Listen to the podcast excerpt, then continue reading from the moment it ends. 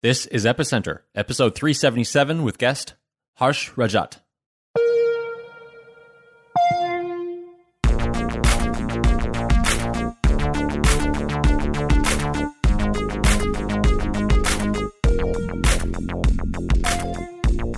Hi, I'm Sebastien Couture, and you're listening to Epicenter, the podcast where we interview crypto founders, builders, and thought leaders. On this show, we dive deep to learn how things work at a technical level, and we fly high to understand visionary concepts and long term trends. If you like Epicenter, the best way to support us is to leave a review on Apple Podcasts. And if you're on a Mac or iOS device, well, the easiest way to do that is to go to epicenter.rocks slash Apple. And if you're new to the podcast, be sure to subscribe to get episodes every week on Apple Podcasts, Spotify, or wherever you listen. Today, our guest is Harsh Rajat. He's the project lead and founder of Ethereum Push Notification Service. EPNS is an infrastructure project which builds a decentralized push notification service. So basically, it allows smart contracts to send notifications to account addresses, and there's lots of applications for this. So, in a DEX context, a user could be notified when the price of a token falls or rises by a certain percentage. You could also set up a notification for when a trade is ex- executed or completed. In DeFi, a lending protocol user could set up a notification and be informed when they're about to be liquidated. LP providers could set up a notification about impermanent loss and things like that. And there's other applications in gaming and NFTs, which we go into during the interview. So, one thing I learned during this interview is that push notifications, as we know them in our everyday lives, like the ones we get on our phones, for example, are highly reliant on mobile dev platforms. So in iOS, for example, all the push notifications go through Apple before being delivered to your phone. EPNS provides an alternative for this that is decentralized and censorship resistant. And the nice thing about EPNS is that it's not blockchain specific. Off chain applications can also use EPNS to send notifications to their users. Sunny and I went into this interview really excited about the tech and all its potential applications because we think that the idea of a DApp or a smart contract sending notifications to wallet addresses is, is really cool and useful. During the interview, though, we realized that there was one thing about EPNS that we missed during our research somehow, and that is that it also includes this incentive mechanism that allows users to be paid to receive messages. So the idea is that people would sign up to a channel and they could be paid to receive messages from, say, like a project, for example. We didn't really understand why this was useful in the broader kind of context of the project. We felt that it could create opportunities for some spammy behavior. So there's part of the interview where we address that with Harsh. In any case, I'm really excited about this project and the technology. They have a really great team. They have a wealth of experience in the mobile app space, and they're backed by some prominent figures in the ecosystem. So I have no doubt that they have the resources and the ability to succeed at building something which is really valuable.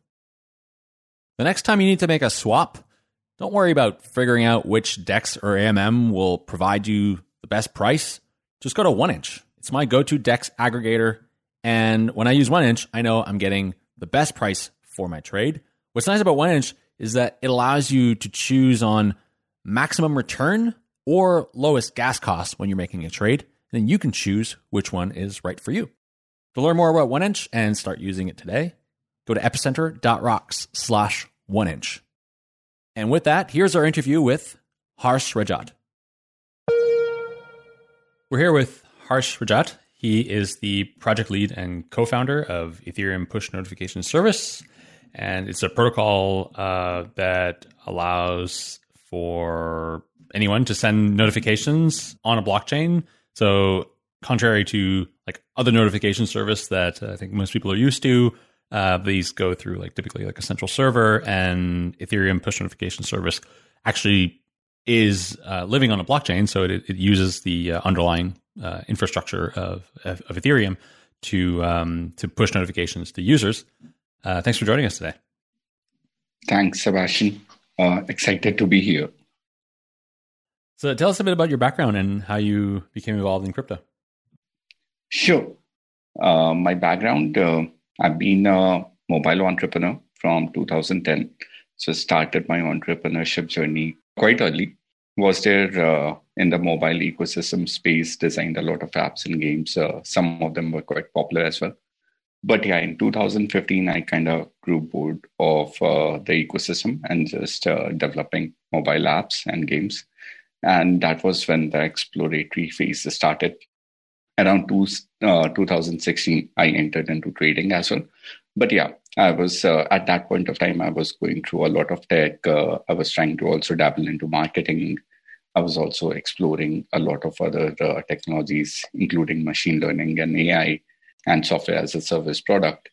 But yeah, in 2018, uh, I realized that you can program on Ethereum or uh, you can program on Solidity, which is a weird curve because, you know, I was trading uh, uh, from 2016 onwards with a classic strategy of uh, buying high and selling low.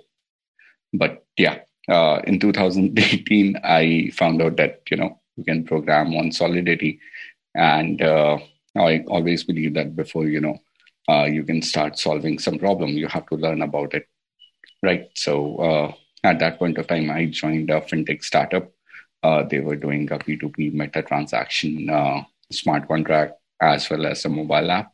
Was there for around uh, one and a half years. Learned uh, about smart contracts. Learned about the ecosystem, and yeah, that led me to start Ethereum push notification service in 2020. So before before you uh, actually got to like start Ethereum push notification service, were you what like what kind of things were you building with Solidity? Like what kind of things were you building in that like sort of like your learning journey in the Ethereum space? Sure. So I dabbled into. I mean, we all start with Hello World in the smart contract. So yeah, uh, that was the first part. But yeah, I moved into and I uh, dabbled into uh, trying to create a version of Google Drive for uh, the previous form, which would, uh, instead of Google Drive, which will be storing uh, files uh, on the Ethereum ecosystem, of course, with, with IPFS and Ethereum ecosystem playing in tandem.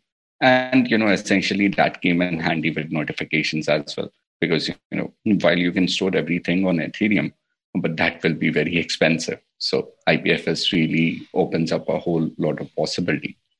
So yeah, in uh, the previous tenure, uh, I played around uh, with meta transaction, played around uh, with how you can create a basically a Google Drive version uh, on the Ethereum ecosystem using IPFS and of course the Hello World contract. So it seems you've always been very more attracted to sort of the Web three aspects of the uh, ecosystem more so than, for example, DeFi or any of these other like narratives. So, what what attracts you so much to the uh, Web three vision? The first thing uh, about Web three is uh, that, and you know, I believe in the future. So, you know, the basic thing which really excites me is that, uh, in a way, your public wallet address is your username, and your private key is your password, and that essentially fits into any service and when you move from that service, you are essentially carrying your data. So it's kind of like a very new thing uh, to have, or it was a new thing to have when I started. But that uh, excited me because uh, no, all, uh, a lot of times I I was thinking that you know why can't my data move between servers, and who should own my data? Whether it should be me or whether it should be corporations. And you know, Web3 sort of enabled that. Uh, so apart from you know, of course, uh, it's censorship resistant. Uh, it's better, you know, in terms of privacy. But you know, taking that apart, it also enables you to move your data, and in a way, control your data, which was not really, or which is still not present in Web two. So, how did you end up uh, coming now to the uh, push notifications? Like, you know, with all these, you know, sub verticals you could dive into within Web three. Push notifications often isn't the, people think about storage or like you know messaging, but like how did you end up on push notifications? Sure. So actually, it's a full circle for me. When I started in 2010, I started as a mobile entrepreneur, right? And uh, I uh, we created a web browser at that point of time that used to compete with uh, Safari and Google Chrome. And uh, uh, what we realized, uh, I mean, we were lucky. We uh, the app was quite popular at that point of time. It had tabs, download manager, all the fancy bells and whistles. And because of that, you know, whenever a new tech was coming, we were rushing to incorporate it. And uh, around that point of time, you know, Apple launched push notification, and I was uh, able to deep dive into their architecture and understand, you know, why that communication middleware was needed and what sort of avenues it opened up. And yeah, because of that, I was a huge fan of push notifications from uh, there on.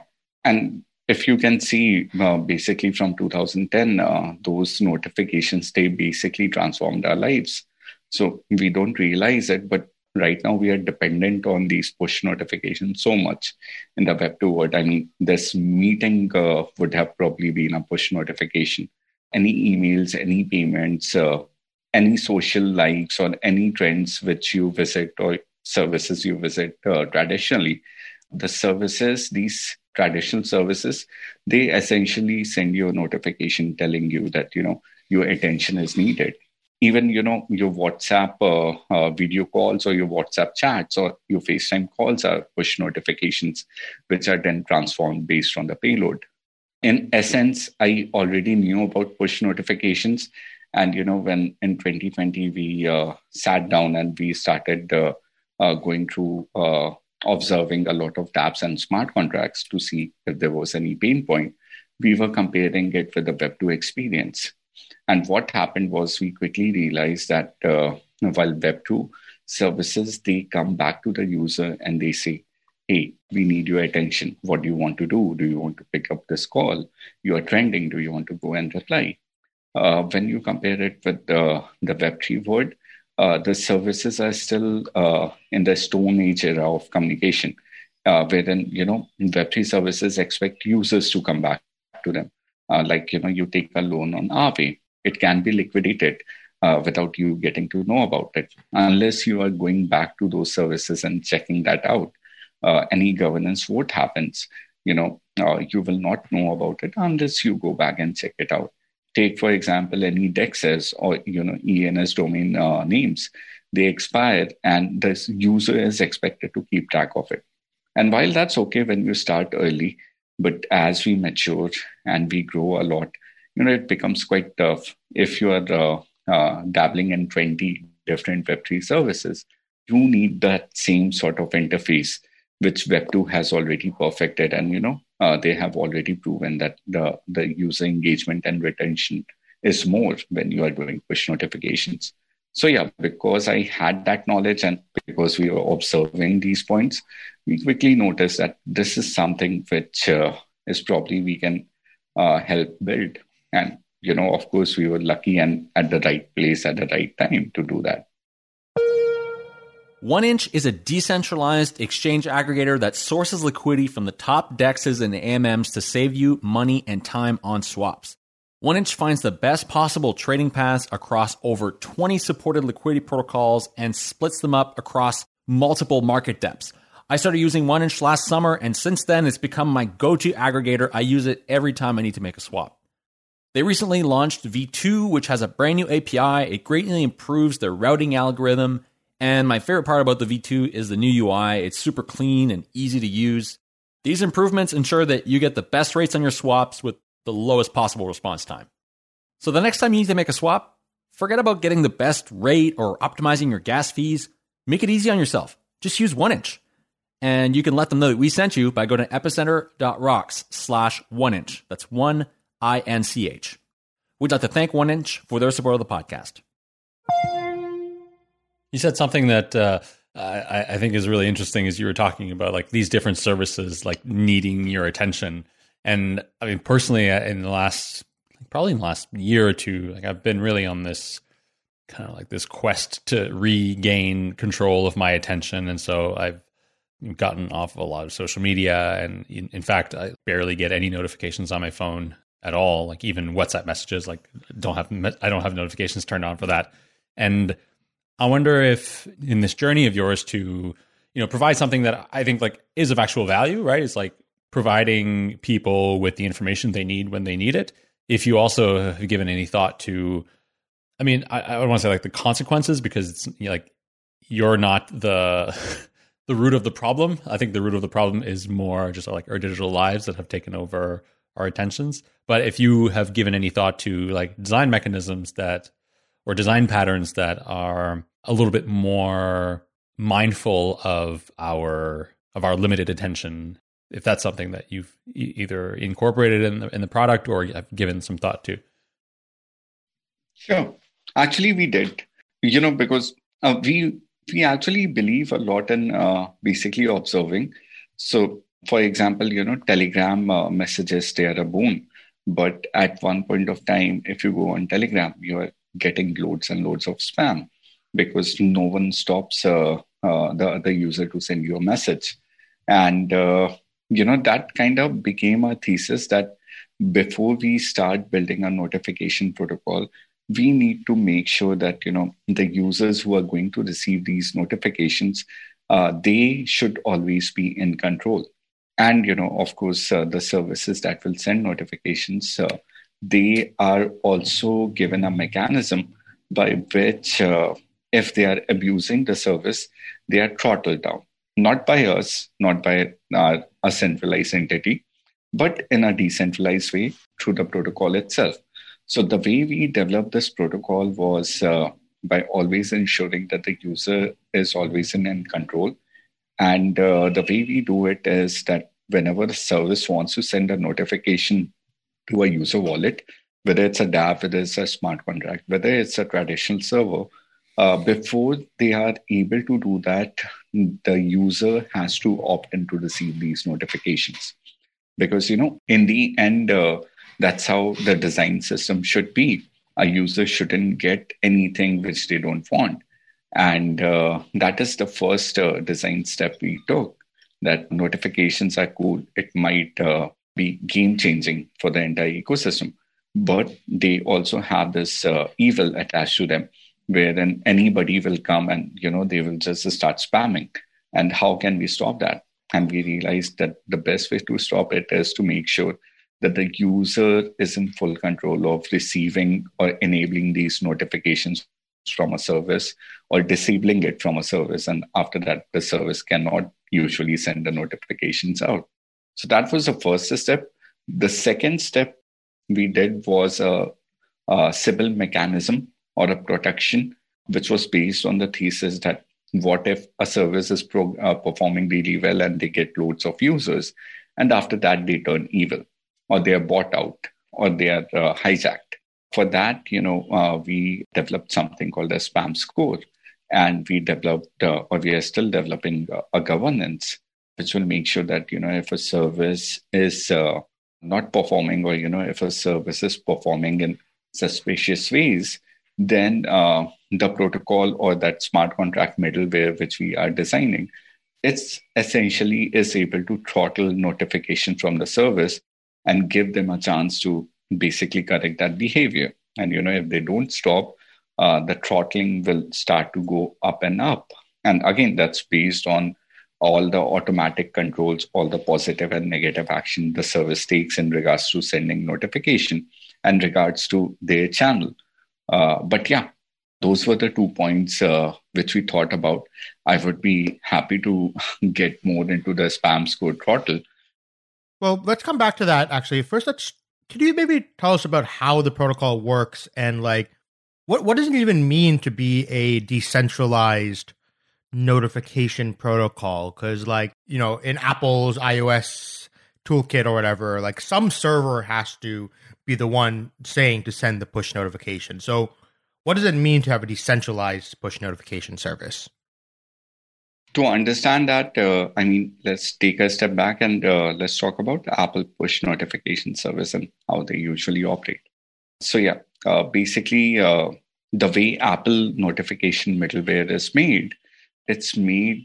I mean, yeah. So basically, there's an Apple middleware that handles Apple push notification service, and whoever are the app owners, they basically have to interact with this middleware and not many people realize that this middleware is basically responsible for a lot of things. But uh, certain uh, core things which this middleware does is A, it verifies if the app owner is entitled to send notification on the app's behalf. Uh, B, it ensures that the user has opted in to receive these notifications. And see this uh, middleware, this Apple middleware, ensures that you know if our app is sending a lot of notifications, then it's throttled. Uh, now, you know, if all those rules are met, notifications they basically em- are emitted out from this middleware. And then what Apple ecosystem and what Apple platforms are doing is they ha- they have a socket or a WSS connection to this middleware, and they are only listening to this middleware, and they are then showing notifications to their operating system. And while you know it seems quite easy, but uh, it's quite complex uh, if you look about it in the architecture way. I mean, if there was uh, if there was no middleware and Apple was instead going for, hey, I will just listen to WhatsApp middleware or Facebook middleware and show notification. First of all, it will become quite tedious because now yeah, Apple as an ecosystem is listening to hundred middlewares, and you know they are trying to see and uh, uh, put hundreds of notifications from those hundred middlewares, which is not possible because you know the battery will be gone in like five minutes so it's a quite elegant solution that you have one middleware which standardizes all the flow and imposes the rules. And then the ecosystem listens to it and shows all these notifications. So yeah, that's that's Apple push notification uh, service. What we did was we essentially took this decentralized middleware and we transformed it to the Web3 uh, architecture layer.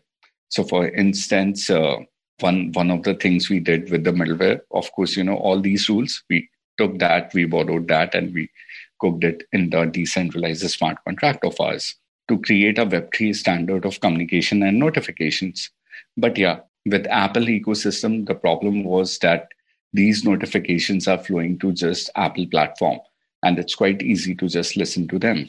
Uh, but for web3 i mean it doesn't make sense if notifications are only coming to our apps because again that's not the web3 ideology. So what we did was we abstracted the sending part and the receiving part of the notification.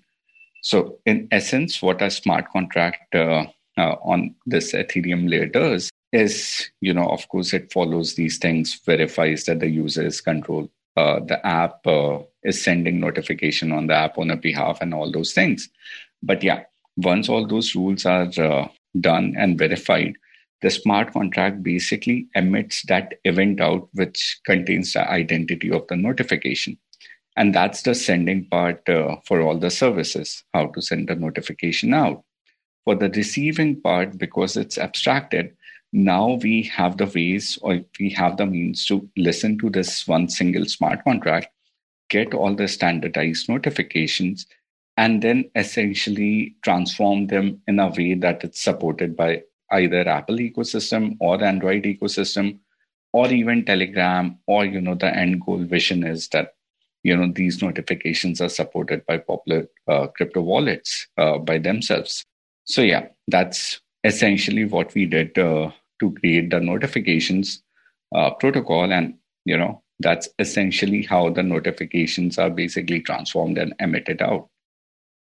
I'm I'm curious, like, what are the kinds of because I mean we like I think for for Web two the use cases are pretty are pretty clear because um, we I mean we observe those use cases uh, on, a daily basis at least those of us who have notifications turns on uh, but uh, I I wonder if in Web three some things are like some things are obvious you mentioned this earlier like your you like a liquidation for example you want be notified of that but like what are some other unique use cases that uh, perhaps are not so obvious or that you envision it would be it w- where it would be useful to have push notifications like for the future of, of DeFi? Sure. So DeFi specific, you know, I have a whole list of ideas. But yeah, uh, near liquidation alerts, I already spoke about that. Uh, price alerts, staking rewards, staking rewards which are about to expire, stablecoin peg slippage, uh, low gas cost, rebalancing, uh, token contract migration, any security update, governance update, any collateral types which are getting launched on the market, any liquidity mining incentives which has been changed or are now available, any yield farming alerts, uh, any escrow period which is ending, and you know a lot more. In essence, that's that's the thing. That's the beauty of uh, a communication protocol. It doesn't just stop over here. I mean, because uh, the way the notifications are made, it can be used for any communication that a service wants to do to their users. And by the way, I didn't really uh, spoke about uh, one other innovation which we did, and that's where uh, we are also called the DeFi protocol. We essentially also enable passive earning for all the users uh, who are receiving notifications, and that essentially relies on the DeFi aspect of our protocol.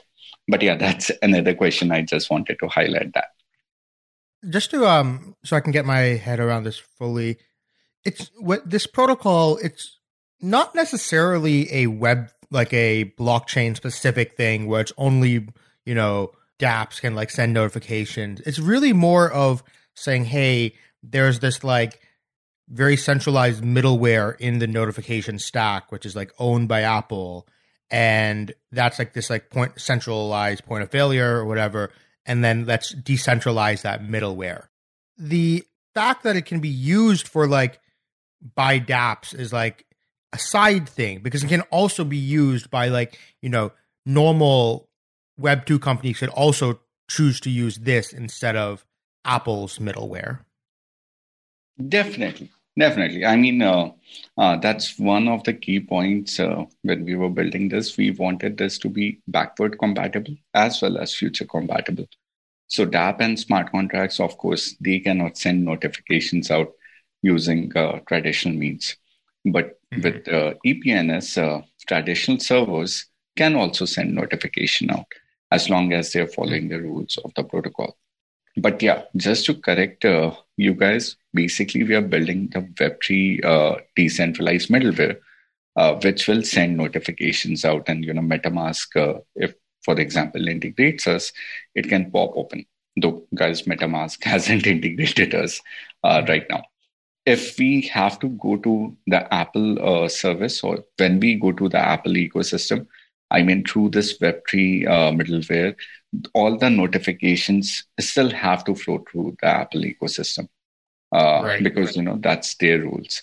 But mm-hmm. yes, other than that, uh, you're almost, uh, I mean, you're 100% uh, right.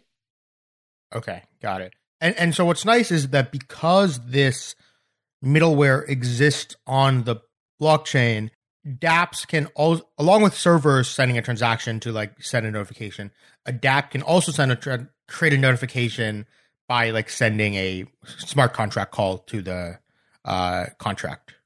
Exactly. Yes. Got it. Okay. That may okay. Now I think I'm starting to understand it. Wouldn't this cause like a much higher gas overhead for most of these contracts? Like, you know, you, wouldn't we prefer instead of doing like smart contract calls wouldn't we prefer to have some architecture where you can use like ethereum events for example which are much cheaper gas wise than doing smart contract calls? Sure. So actually if uh, you're looking at the smart contracts calls uh, in the end they are emitting a event out. And right. it's uh, it's only because you know you said it right events are cheaper. So right now even using the smart contract call the way we have made it it just costs 29000 gas uh, which mm-hmm. in essence is not uh, that high. But yeah uh, there are certain ways by which we are trying to even subvert that. And uh, the way our thesis is or the way we think is that you know in the future we are going to come into l2 layers. We are exploring solution about that. And you know if a traditional server or if a dApp wants to interact uh, with the l2 layers they can still send a notification. And we will still be on l1 uh, mostly for the mainnet smart contract to our epns protocol interaction. And usually whoever are on the mainnet, whatever smart contracts are on the mainnet and they want to send notification, their usual average uh, cost is much, much higher. I mean, um, usually it was $60. I mean, a couple of days back to uh, basically loan or borrow on Aave V1. And, you know, if notifications were enabled on that platform, it would have cost $60.5 to the user or even less. So the way we think is that you know if a user is able to pay sixty dollar, then of course they will not mind paying 0.1 percent extra to make sure that mm-hmm. those notifications uh, make it out to them. And of course, for the DApp and uh, uh, for these traditional servers, they can continue interacting with us on the L2 layer, uh, thereby solving the problem of the gas price. And of and course, so now, discounting EIP 1559 at, at 2. So how does the integration work here now? So y- your smart contract is basically emitting the events for the notifications. Is it now on each wallet to individually know to subscribe to these events and and send their own push notifications to the users? Yes. So basically, again, uh, if you compare the Web2 world, services decide what notifications they want to send for the user, as long as the user has opted in to receive notification once.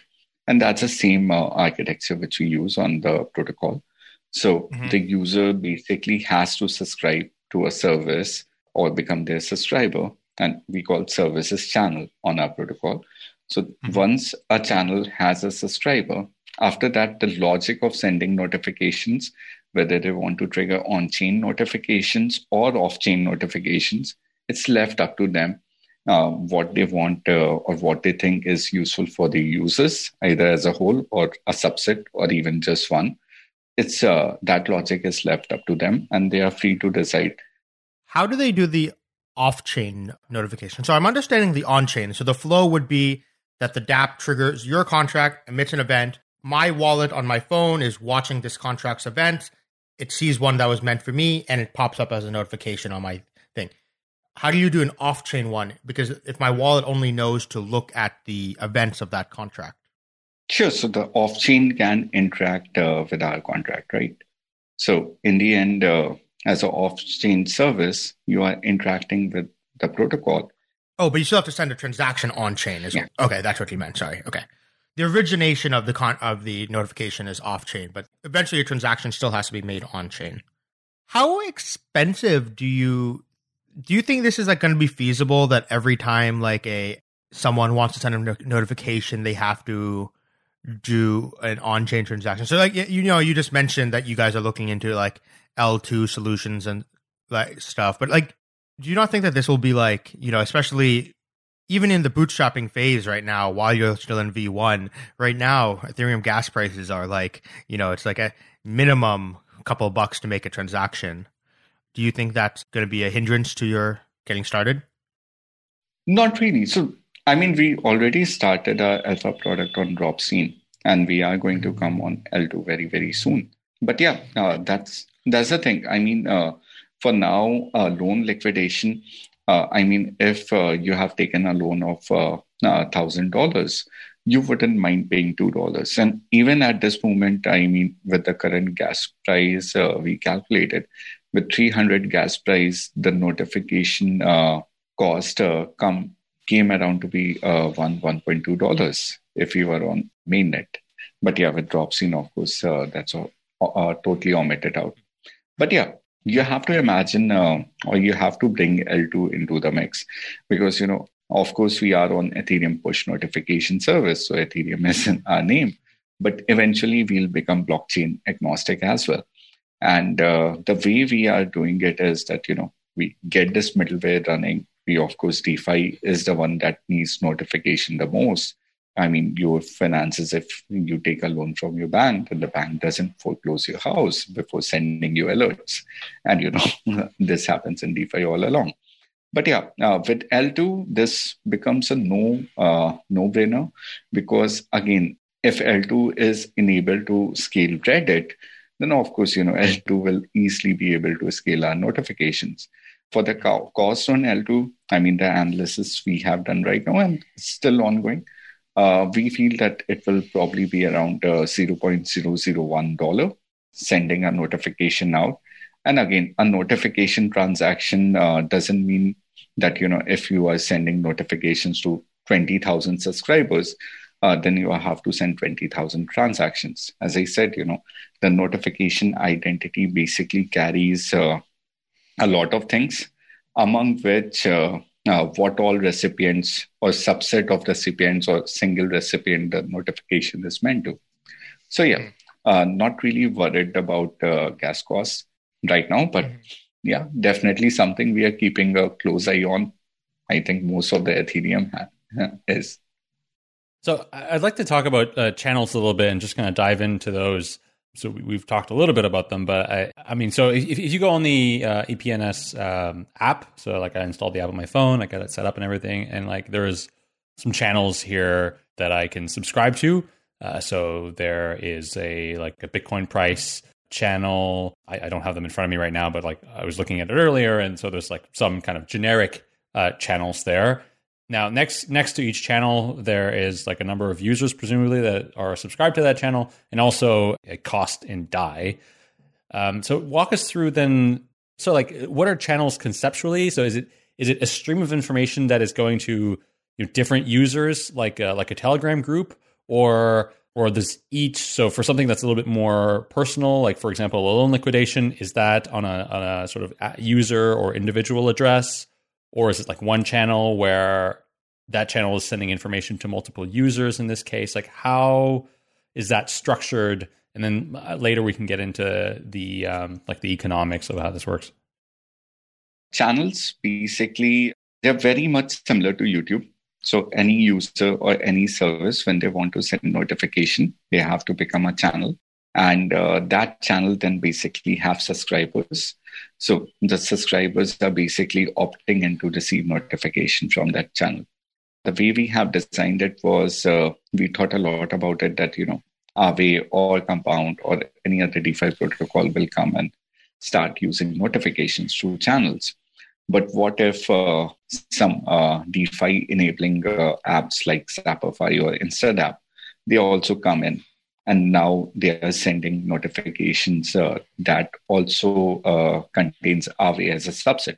And because of that, you know, we realized that uh, having a channel for each specific service makes a lot of sense. And that's what the channel does. Uh, the 50 or the number, the amount in coins which you saw in the app uh, that basically is the part of the incentivized uh, notification flow, which I spoke about it uh, a bit briefly. But essentially, uh, it's also a Sybil mechanism feature. So we are a decentralized protocol. That means we don't have a centralized flow. We cannot verify if a channel is good or bad, and we cannot even verify if a channel is bought. So uh, what we do is uh, we ask channels who are interested to send notifications to first activate themselves on our protocol. And the way we do it is we tell them that you know you have to stake uh, uh some amount of Dai for your channel to be active. This some amount of Dai is either 50 Dai or it can go as high as the channel wants. And I'll get into the reason why it is dynamic in a bit. But yeah, once the channel activates themselves, that means they have deposited these Dai. We then use this Dai or we then take this Dai and we lend it out to our platform. And in turn, of course, we start generating interest on uh, those Dai. And yeah, whenever a subscriber, uh, subscriber or a user comes in and says, "Hey, I want notification from this specific service," that user automatically becomes eligible to receive a part of this interest. So that is one way by which uh, we try to incentivize these notifications for the user. And of course, you know, ha- ensure that the Sybil mechanism on the protocol is also there. So, what, just one question here: What is the purpose of incentivizing users to receive notifications? I mean, I I receive notifications, and the incentive is the information itself because it's useful to me, it's valuable to me in a context. Why do I need extra incentive, financial incentive, to receive a notification? I can say why not. But uh, uh, basically, uh, the reason is that you know if you're a Uniswap or if you're Aave, if you're Compound, of course you know user wants to receive these notifications. But yeah, let's say you are running a promotion.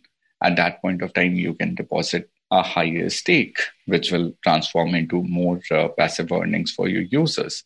So it can also be a user engagement and it can also be a way to drive more users to your protocol or if you have launched a new protocol and you just want eyes on that protocol. So again, the incentive part works very well because you know the users are flowing in onto the protocol.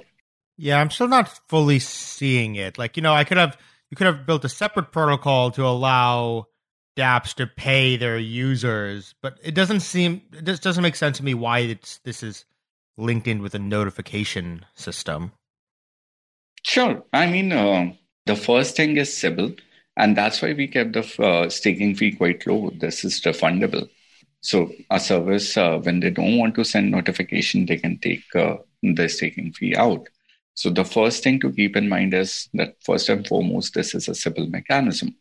And then, you know, once we build it, we realize that there's a DeFi aspect to it. We can generate passive earnings for the users. So why not go ahead and do that? Wait, so what's the Sybil attack here? What would a service be able to do by Sybiling? Sure. So one of the thing a person can do is uh, a person can basically create 10,000 of the channels by just mm-hmm. creating 10,000 wallets and then just uh, transacting with those wallets. And, you know, uh, if the transaction fee is cheap, especially on the L2 network and even on the L1 network, uh, the transaction fee is quite cheap to activate a channel. Then, yeah, it basically becomes transaction upon transactions that can be done or executed at a very cheap cost. So with the uh, with this mechanism that you have to deposit 50 DAI or higher, uh, we are essentially telling uh, players that you know if you are uh, serious about sending notifications, then this 50 DAI or higher doesn't really affect you. But why does it matter if someone creates hundred channels if the if users don't subscribe to them? Why would it matter? I mean, uh, uh, in a way, our app is also discovering these channels, and uh, at that point of time, it really made sense. And with the incentivized earning in the flow, I mean, not a lot of users have really complained about it. In fact, they're happy about it. So it kind of really worked out. Hmm. But also, like the idea of like you know, if the minimum is fifty DAI, putting that on Aave, that's not gonna really get that much yield, right? It's gonna get like a couple of bucks a year split over thousands of users. Wasn't the, I feel like the complexity of this entire system of like lending on Aave is just like not even worth it, and plus there is definitely additional gas costs that do that come with like doing this whole Aave system. Won't that just like cancel out all the yields if it's only fifty dollars? Yeah, so that's the thing. I mean, for Uniswap, the user already sees uh, benefit of the notification, so they just have to do fifty DAI. If you look at it from a pro- promotional perspective, uh, let's say a protocol is newly launched and they just want users to know about their protocol and you know if they deposit 10000 DAI on their channel then all of a sudden uh, there will be an influx of users even if it's for a week and you know after that they reduce it to 50 DAI. So it's more like a promotional or an incentivized mechanism. Uh, for the users it's uh, more like uh, uh, more of a passive earning rather than an active earning. So think of it more like you know in a promotional sense and think of it that if a user is spending some gas cost to opt in or subscribe to a channel then you know if the information is worthwhile for them then yeah this kind of makes up for it in the long run. It's unclear to me here like who is the target uh, user for this product.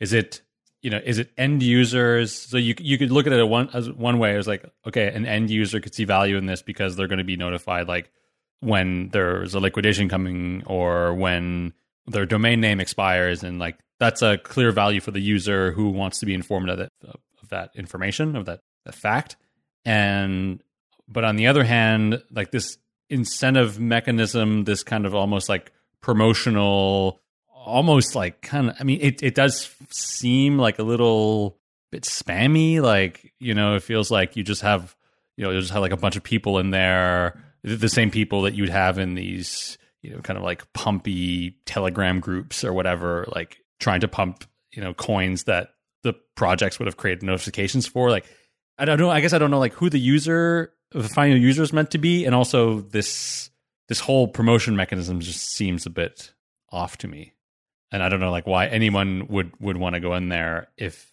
the interest that they're due to receive is like 50 euros worth of DAI, you know, like on on Aave Sure. I mean, um, there are a couple of ways to look at it. First of all, uh, again, if the service is attractive enough, uh, then the user, of course, wants notification and they don't really have to care about incentives. So yeah, that's that's one way to look at it. The second way to look at it is, you know, if the service is gaining popularity or if they're running promotions, then it uh, does make sense for a lot of users who are not based on the western part of the country, because you know, while earning two DAI or three DAI or four DAI in a month might not be a lot of good passive earnings uh, for the users uh, in uh, uh, developed countries. But for the users who are uh, in non-developed countries, it's a way to drive mechanism. It's the same way how you know promotions are run, run or you know why does it make sense to encourage liquidity mining? it makes sense because you know you can drive growth to your platform and with this way, I mean, we just provided yeah, a way. So, is that like sustainable growth though? Because if like if you're talking about, okay, I, I kind of get that these incentive mechanisms or these promotions or or like this this passive income is useful for you know for people uh, who who don't have like a high level of income, but you know for the platforms on the other side who are like buying buying this attention. Uh, is that really you know who they're targeting as as users and is that really like sustainable growth for them if the protocol like if if they just have like a bunch of people in there that are just like trying to get passive income but don't really care about the protocol? It's just like oh uh, here's an opportunity for me like to make like two or three bucks a day. Yeah. Wouldn't also people just like subscribe to every possible channel just so they can get the yield from all of them? Yeah. Hmm, actually nice question. But here here is uh, the argument that makes sense because you know people who are subscribing to these channels, they are earning a uh, very small passive income that is getting better over time. So, yeah, users can, of course, go ahead and subscribe to all the channels. But in essence, uh, you know, most of the time, users will probably subscribe to channels uh, who they really like or, you know, where the incentivization structure is quite high. And again, that's that's a thing. I mean, for us, being a uh, decentralized or being a communication middleware, we have just left these rules uh, open for any services to come and try because you know uh, users indicated that they wanted this or service indicated that they wanted but at the same time we made it quite flexible so that uh, services they if they think that you know incentivized notification is not something which their game theory supports then they can just stake 50 DAI and that's not going to generate a lot of earning for these users. So in essence, they can play by their own game theory and their own rules. We are not uh, going to force anyone to pay high or low just on that fact. So yeah, that's that's the thing. One of the other things you mentioned, you know, is that it's meant to compensate the users for the gas costs of like subscribing why do I have to make an on chain transaction to subscribe? That seems kind of unnecessary. I feel like there what there's some easy ways to design a way to subscribe to channels off chain by just sending a message or something. Why why do I have to subscribe on chain? We are going to bring meta transactions into that mix. Uh, so yeah, uh, the services can also offload that cost if they want for their users. But yeah, mm-hmm. on chain uh, is needed because, again, uh, this is a decentralized communication middleware. And we need to make sure that the user has opted in or the user wallet has opted in to get notifications from a channel before those notifications can flow through the smart contract or can flow through the service. So that's why that on chain event is needed you know, whether it's done on the L2 smart contract of ours or on L1 or through meta transaction, that's something which uh, we are actively, you know, trying to build. Yeah, it's, I mean, it seems to me like this could also, I'm probably far less technically positioned to answer this, but like it seems that you could post the post the notifications to IPFS. Some if if they're meant for everyone, like anyone can just kind of pull that data from IPFS directly, and then so therefore you don't need the on-chain transaction. And if it's uh, sort of data that's meant for a specific user, that data could maybe be encrypted using some kind of handshake mechanism that leverages the user's existing um, uh, private key, and then they would not like so it would also be there on IPFS, but only they would have access to it, and then, then maybe that would not necessitate that on-chain transaction. I don't know, Sunny, uh, does that make sense uh, from a technical perspective? Yeah, I think so. I mean, you you could do something similar. You need a way for the wallets to find out about the IPFS data, but like, I think that there's ways of. I, I was just talking about just specifically for subscribing. For the IPFS, uh, it will uh, not work. I mean, uh, the only way it will work is if uh, IPNS is somehow connected to IPFS, uh, and those IPFS uh, IPFS files are getting pinned down. And again, uh, for the DApp and smart contract, that will not work because how will they interact with the IPFS? So that is uh, that is why uh, on-chain uh, transactions are needed.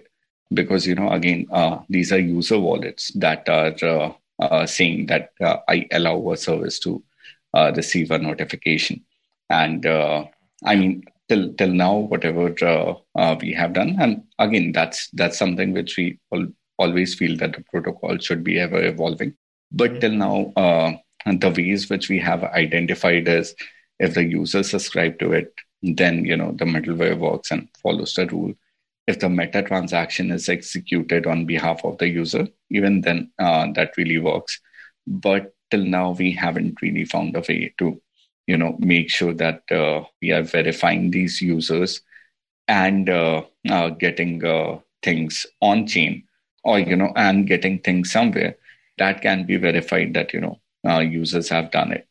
So one way is by uh, making the users sign uh, their consent but then again we have to send it to the smart contract in one way or the other because you know if you are using ipfs again the dApp and the smart contract link it gets jeopardized so, could you tell us now a little bit about, you know, you mentioned the spam scoring that you guys have to filter channels and stuff. How do, how does that work? So that was the middle part. Uh, you know, when the user has opted in to receive notifications from a service, after that, what if a service turns malicious, or you know, a service turns evil, or a service is sold to someone, or you know, they are hacked? and at that point of time we started thinking that you know how to protect these users because you know at that point of time a lot of spam can come their way. And uh, that's when we uh, designed the spam score. And we are still working on it. I mean that's one of the last feature which is getting worked on uh, on the protocol to become a version one for uh, mainnet launch. But yeah in essence the spam score uh, uh, essentially will measure the channel positive signals as well as the channel's negative signals. And based on that, it will assign a score uh, to a channel between a score of zero and one. When I say negative signals, uh, they can be higher than usual unsubscribe rate. They can be sending a lot more notifications than you know the service is sending. When I talk about positive uh, signals, they can be higher than usual subscribe rates or a passage of time getting passed by. So, yeah, uh, and we are still uh, working on uh, more uh, positive and negative factors. But in essence, they will transform uh, a channel score between zero and one. Zero being that the channel is really healthy, and one being that the channel is really bad, or you know the channel is spammy. At one point of time, if the spam score comes to let's say zero point eight, the protocol or the smart contract will itself start to throttle uh, the number of notifications a channel can send. And basically, with passage of time, the spam score will decrease bit by bit, or you know, with the subscribe rate or you know, positive events. But if the channel continues to do that, then you know that 0.8 score will go to 0.9 or even 1 and then it becomes uh, a lot tougher for the channel to send notification out until they are back into the healthy range. Mm. So that's yeah. that's the spam score. I'm curious about the spam score and the like, is is it meant to be just sort of an indicator for people subscribing to the channel to see okay this is a channel that is healthy based on these indicators so therefore I know I'm going into something where I'm going to get you know actually good information or is it so I guess there's so this this throttling I guess I don't really understand the point if I'm subscribing to a channel, I can just unsubscribe. If something's spammy, I just I just get out of it, and I really don't care what the spam score is. It's my experience that kind of makes the difference. Yeah, how does that like? How do you think about that? yeah, you can go ahead and unsubscribe, and the channel cannot add you back. But yeah, uh, what we thought was, uh, of course, you know, that spam score also acts as an indicator that how good a channel is. But yeah, of course, you know, for the users uh, or for the hack channels or for the comp- compromised channels, uh, this spam score throttling basically gives us a way or basically gives them a way to kind of correct their behavior. And if they don't, uh, then, you know, even if you're subscribed or, you know, even if you don't want to or are reluctant to unsubscribe, even then these notifications will stop coming your way, making you know the entire ecosystem a little uh, uh, less uh, spammy. But yeah, you can definitely go and unsubscribe. These criteria that you've established for um, for the spam in, uh, index. I mean, do, do you see a possibility where like for example something that might seem undesirable could actually be something that you just want and could have negative effects on the spam score so let's say for example you know, hypothetically like i want a notification system that sends me something like every minute like i want some really up to date information and maybe i'm not reading it directly but maybe it's feeding into some other system, right, that's treating the information. Now, that might be useful in my use case, but in terms of the spam score, like that might be rated as a, like a, a, low spam score or a high spam score, whatever, however you're counting it. How how would one mitigate that? Is is is there a way to kind of like inform the system, like, okay, this is what I'm doing, and like this is a valid channel, and so therefore, like I can, I, I should send one message per minute. So there, the and again, uh, this is an ever evolving feature. Uh, but yeah, there are two ways by which uh, uh we are trying to approach that solution. Uh, one way is, again, you as a user, if you are indicating that. Uh, so we are building a user specific structure, a user specific setting within the channel itself.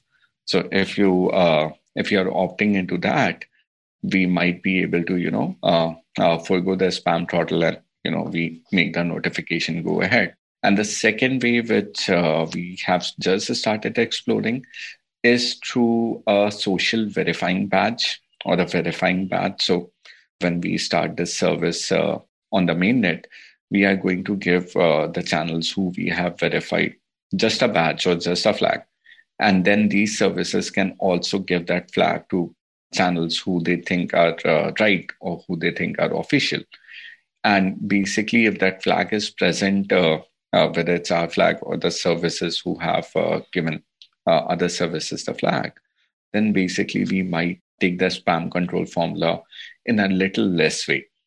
So again, this is something, uh, or this formula is something which uh, we are still actively developing because, yeah, the way you have sent, you know, what if user wants to receive these notifications that has to uh, make that has to make their way. Uh, one of our uh, investors actually told us uh, about a different use case which was what if i just subscribe to a channel 10000 times because i'm a rival of that channel and then unsubscribe all at once and that will give me so much of a negative store that i'm killing off competition and we realize that you know this is something which we still need to work on to make sure that this doesn't happen. So, yeah, we are still working on that formula, but these are the ways uh, uh, which we have identified so far uh, to make sure that the spam score works. Just off the top of my, my head, I, I think what you might want is some sort of web of trust thing where you can see what channels your friends are subscribed to and then uh, go build go based off of something like that rather than like because you because a web of trust basically help you determine the difference between some random address subscribed to channels versus like you know my tr- trustworthy people relative to me subscribed to certain channels. And that's then, really an awesome idea. I'm going yeah. to include that.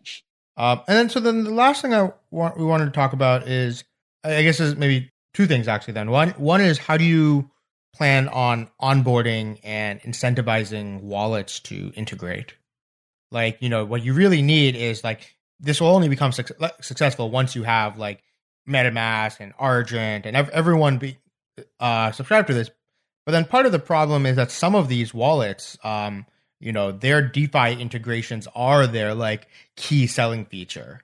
And so how do you convince them to like drop that and like join this open protocol? That's actually a very, very tricky and a very awesome question. Uh, we ask this question a lot. Uh, I mean, one thing was there that, you know, we can follow the story of Bitcoin and Ethereum that uh, with enough uh, network effect, people are bound to uh, just integrate. But then we realize that, you know, this is an open protocol. Uh, eventually, we are going to introduce a fee feature for services that are sending notification what we are going to do is this fee will flow directly from the protocol. So what we have come up is a win-win uh, scenario for both the crypto wallets that integrate the protocol and for the users or our token holders.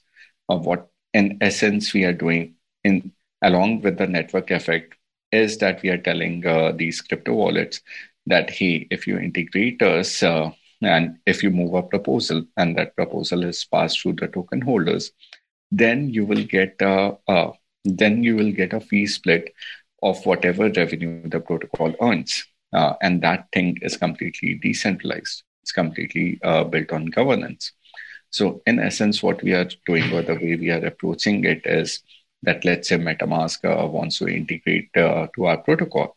Uh, then they integrate the protocol and then they can move a governance uh, feature or governance proposal on our protocol that, hey, we are bringing 1 million users to the protocol. And that means we should get 70% of the fee that is getting generated by the smart contract or uh, the protocol. And if that proposal passes, then uh, perpetually MetaMask will be able to claim 70% of the fee that is getting earned from the protocol. Uh, the way we see this entire network effect to take place is uh, a getting uh, services to our protocol and uh, uh, there are three ways by which we are doing that.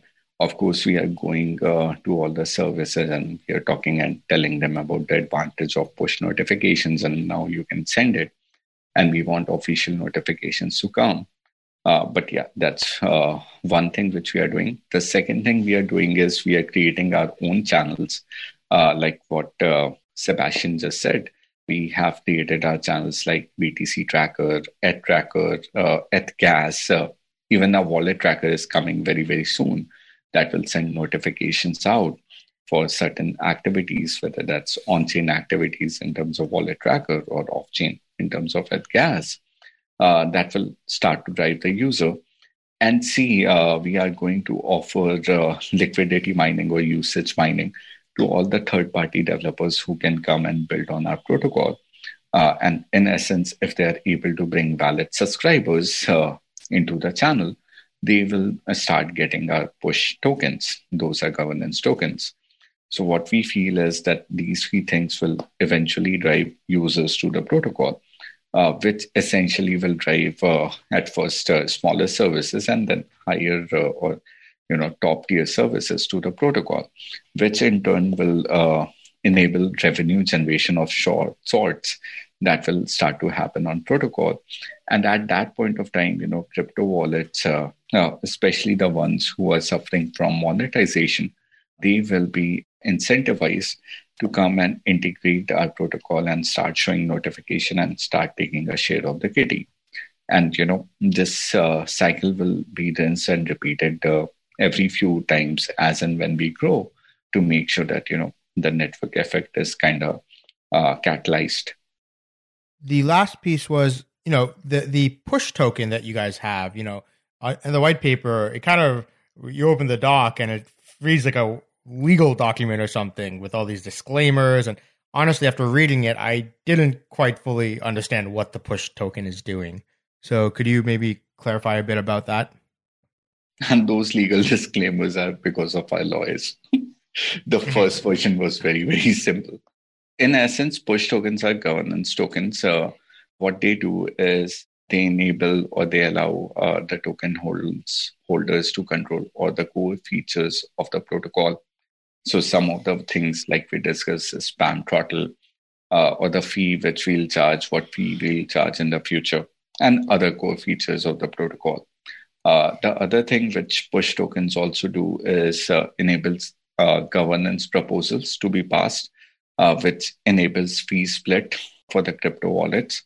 And the third thing the push token does is because you know everything is relied on these token holders, they are also eligible to take a part of this fee that is getting generated on the protocol to them. So yeah, and yeah, the last thing I missed out was the liquidity mining or the usage mining. So the way we have designed these tokens is we also want to uh, make sure uh, that we attract third-party developers as well as active users and you know staking users into our ecosystem. And for uh, for those things, push tokens are also useful because you know if you're a developer and you're building a channel on our protocol and that uh, drives in valid users, then you will earn a share of those push tokens going forward. Same for uh, active subscriber. If you are active on our ecosystem and uh, in essence you are not a bot, then you will also start getting push tokens at a variable rate. You know, once we hit mainnet. So in essence, that is what the push tokens uh, do for our protocol. So, where can people go to find you, and um, how can people learn more about uh, building on uh, on the protocol? So, yes, uh, people can visit uh, epns.io, and you know that's our website. Uh, they can uh, find us over there.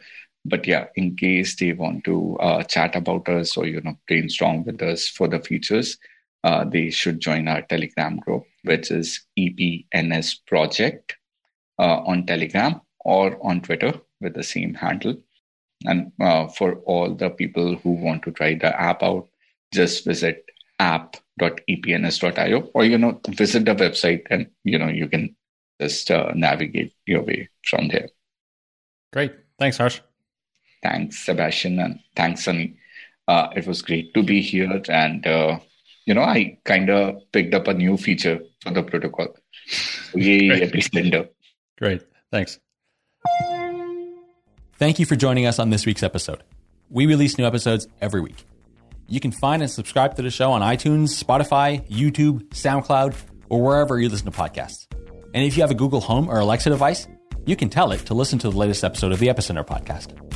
Go to epicenter.tv slash subscribe for a full list of places where you can watch and listen.